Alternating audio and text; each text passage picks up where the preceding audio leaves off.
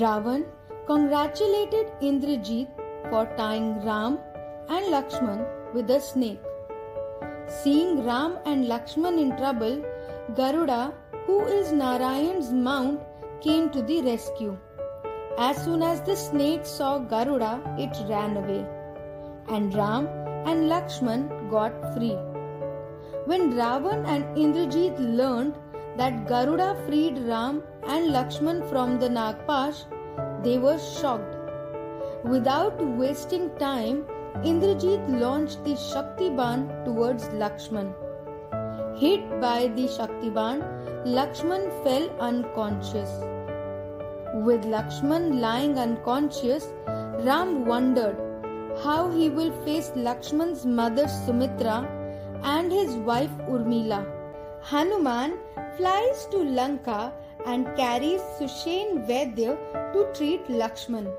He tells them to get the Sanjeevani herb. Hearing this, Hanuman flew to the Himalayas and on his way killed Kalanemi demon. He landed on a peak between Kailasha and Rishabha mountain. There, Hanuman began searching for the Sanjeevani herb. But since he had no knowledge of the herbs, he stood confused, thinking what to do. He uprooted the whole mountain and holding it in one hand flew back to Lanka. Quickly, Sushen plucked the Sanjeevani herb and saved Lakshman's life. Meanwhile, Indrajit goes to perform a tantric yagna to gain more strength.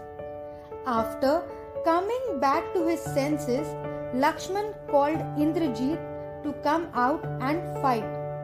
As soon as he came out, the yagna got disrupted, and so he started fighting with Lakshman.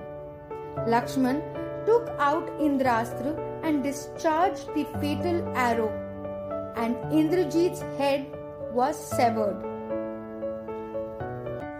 Ram congratulated Lakshman and asked Hanuman to leave Indrajit's body at the gates of Lanka with due respect.